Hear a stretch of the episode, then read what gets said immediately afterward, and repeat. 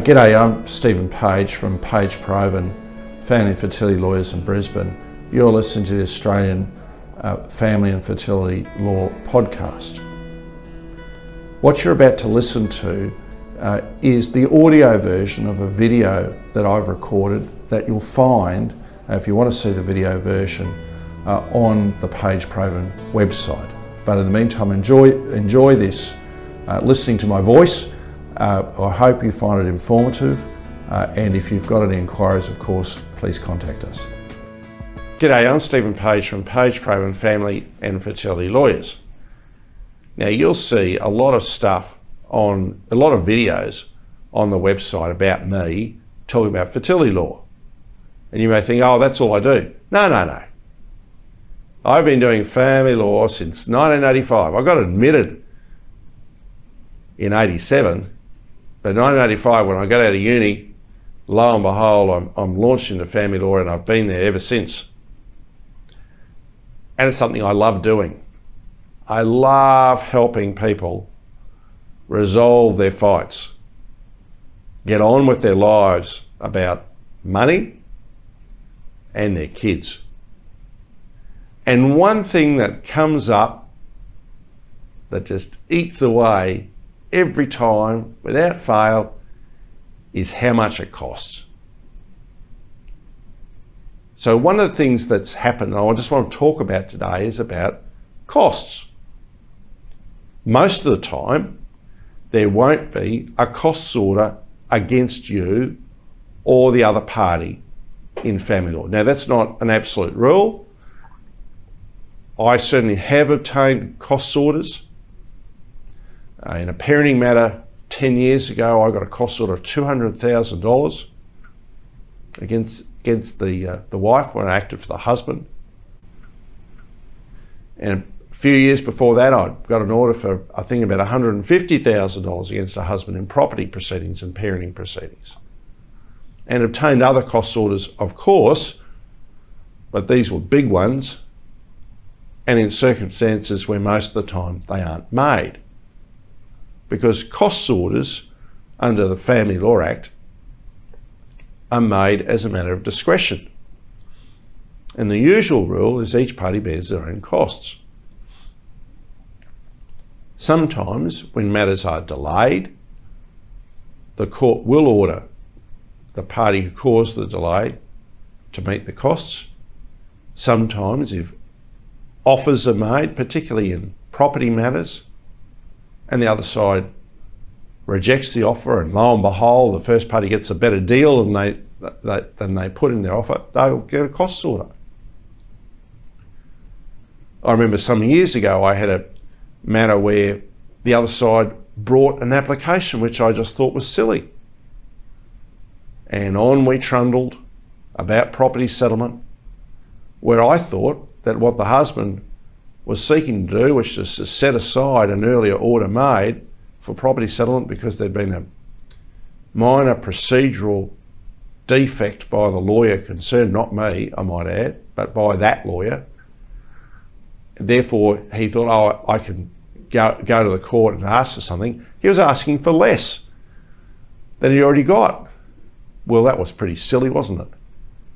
That's how I took it. And I, and I pointed this out to, to his lawyers repeatedly in the matter.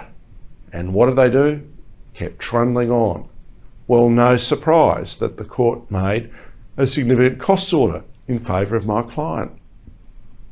And she got her money. Family lawyers have obligations to clients to tell you about how your matter's going. And these obligations arise in two ways. The first is under the legislation that governs client agreements, or sometimes called costs agreements, between lawyers and their clients, so solicitors and their clients, we must make disclosure we must tell you how much in a meaningful way this matter is going to cost. And it's an estimate. We can't be precise in most cases, but the intent is to give it a red hot go so that if you're burning your cash, you have an idea about how much you're burning on the way through, and then can make a decision about is this value for money and how does that amount that I'm spending add up to what my entitlement might be on property settlement. A late colleague said many years ago that when he gave clients advice about the range between something small and something big that they might be entitled to on property settlement, his clients always remembered the maximum amount they were going to get, not the minimum. And when he told his clients about the range of costs from minimum to maximum, lo and behold, they always remember the minimum costs, not the maximum. So, maximum entitlement remembered and minimum cost remembered. You've got to factor the two together. But there is this obligation to make a full and frank disclosure by lawyers to clients and to keep clients updated. What's happened though is that many solicitors haven't done that. They just haven't. And so what then happened is that what is now the Federal Circuit and Family Court of Australia has taken matters into its own hands. And what it said is that in addition to the obligations of lawyers under state laws, we're going to impose an obligation under this federal law. So that at every step of the proceedings, two business days before you have this occasion in court, whether it's a directions hearing or it's a family dispute resolution, or it's a conciliation conference, or it's an interim hearing, or it's a final hearing, or whatever it is, the lawyer has to advise as to costs. Now, there's an exception. The exception is if it's legal aid. If you're legally aided, then it gets done at the trial, but not beforehand. But everyone else has to set out how much you've incurred how much it's likely to be until conclusion. And the point of doing that is so that you know and you can make an informed decision. And what happens with this notice? Not only is it given to the client, but it's given to the court and to the other parties. So if there's one other party, it goes to that one other party. If there's two, it goes, goes to both.